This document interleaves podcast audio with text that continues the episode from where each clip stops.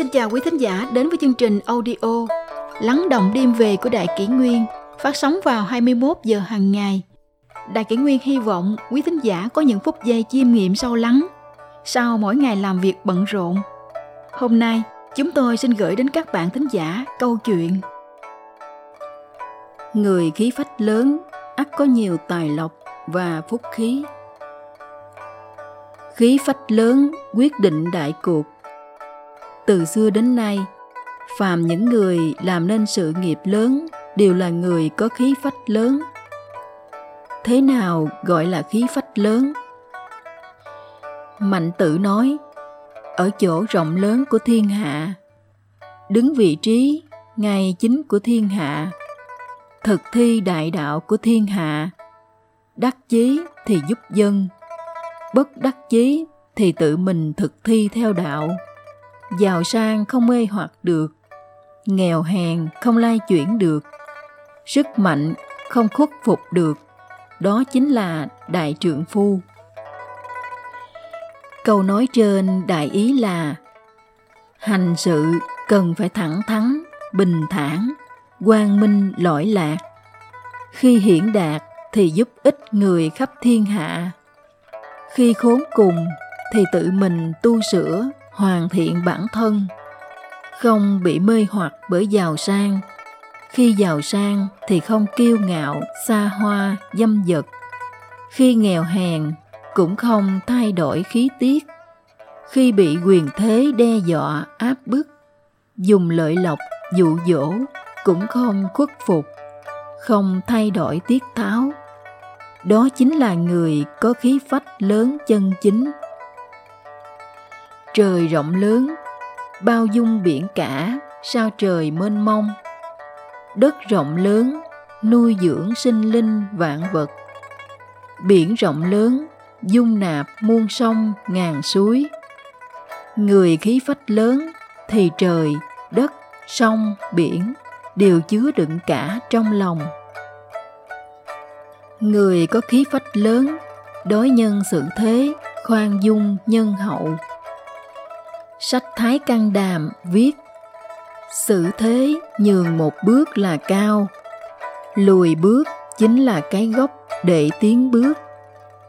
Khoan dung với người là phúc, lợi cho người chính là nền tảng lợi cho mình. Người có khí phách lớn thì tấm lòng rộng lớn, đối nhân sự thế rộng rãi khoáng đạt không so đo tính toán hơn thiệt được mất. Thà nhường nhịn một chút, còn hơn để mất hòa khí. Từ đó gây dựng được đại cuộc, tích được phúc khí và phúc báo cho bản thân. Đường đời càng đi càng rộng mở. Người khí phách lớn thì tấm lòng khoan hậu. Mọi lúc mọi nơi đều biết lượng thứ cho người khác tạo nên thế cuộc lớn, cũng tích lũy được phúc khí lớn. Câu chuyện ngõ sáu thước dưới đây là minh chứng sống động cho người khí phách lớn. Vào những năm càng long triều thanh, trương anh làm quan thượng thư bộ lễ, đồng thời là đại học sĩ điện văn hóa của triều đình. Quyền thế vô cùng hiển hách người nhà ở quê của Trương Anh có tranh chấp về một bức tường với hàng xóm, không bên nào chịu nhường bên nào. Khi tranh chấp đến hồi gây gắt, người nhà Trương Anh bèn viết một bức thư gửi cho ông. Hy vọng ông dùng quyền thế của mình để dẹp yên việc này. Đọc thư xong, Trương Anh chỉ mỉm cười viết thư trả lời bằng một bài thơ. Viết thư ngàn dặm bởi tường cao. Nhường ba thước đất, hại gì sao? Vạn lý trường thành nay còn đó. Thủy hoàng năm ấy giờ nơi nào? Người nhà xem thư vô cùng xấu hổ.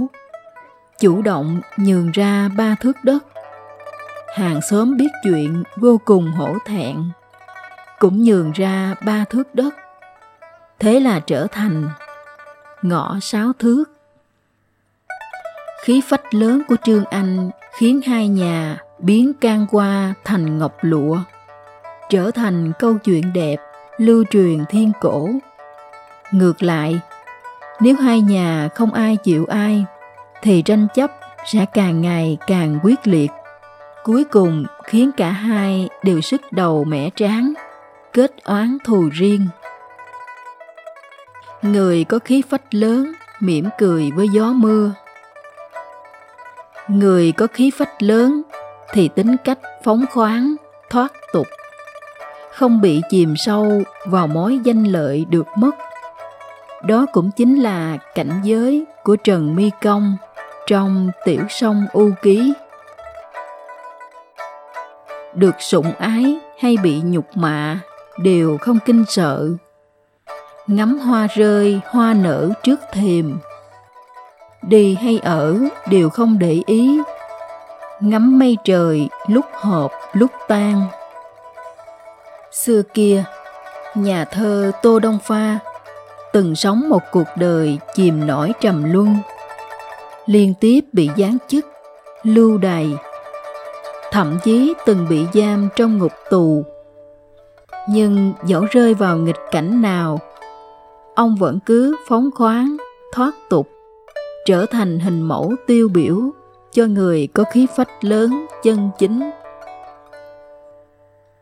trong những tháng ngày bị gián đầy đến Hoàng Châu, có lần Tô Đông Pha cùng mấy người bạn đi du ngoạn.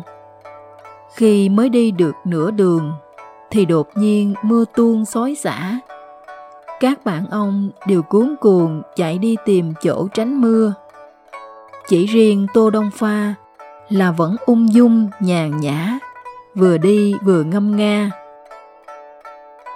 chớ nghe mưa gió lá rừng reo vẫn cứ ngâm nga thả bước theo gậy trúc dày gai hơn đi ngựa áo tơi mưa gió cứ mặc đời. Gió xuân xe sắc, cơn say tỉnh. Đầu núi rạng ngời, bóng trăng treo. Quay đầu nhìn lại, đường hiu hắt. Trở về hết gió, hết mưa rơi.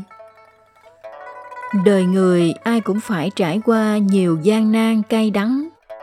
Càng những lúc gió dập mưa vùi thì lại càng cần mở rộng tấm lòng mỉm cười nói áo tơi mưa gió cứ mặc đời chỉ những ai trong năm tháng khốn đốn vẫn có thể giữ phong thái phóng khoáng thoát tục thì mới có cuộc đời biển rộng trời cao.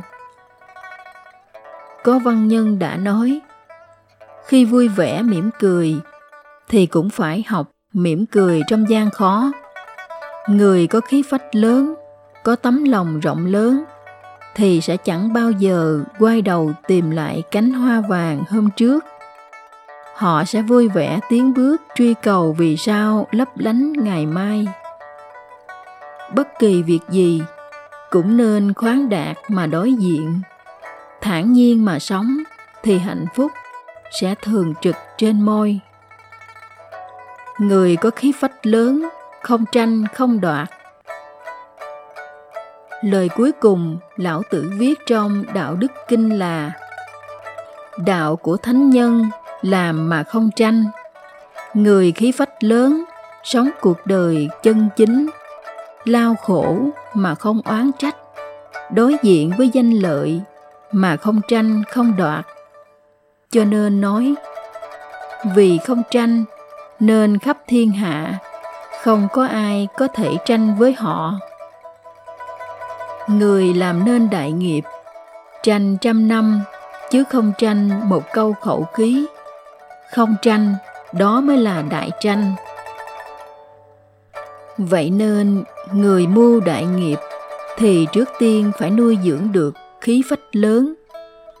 Có khí khái như biển rộng dung nạp trăm sông lòng ôm cả nhật nguyệt.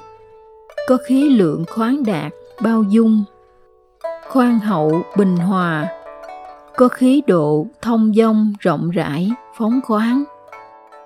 Người có khí phách lớn thì cuộc đời tự có kết cục lớn. Muốn thành tài năng lớn, nên sự nghiệp lớn. Trước hết cần nuôi dưỡng khí phách lớn.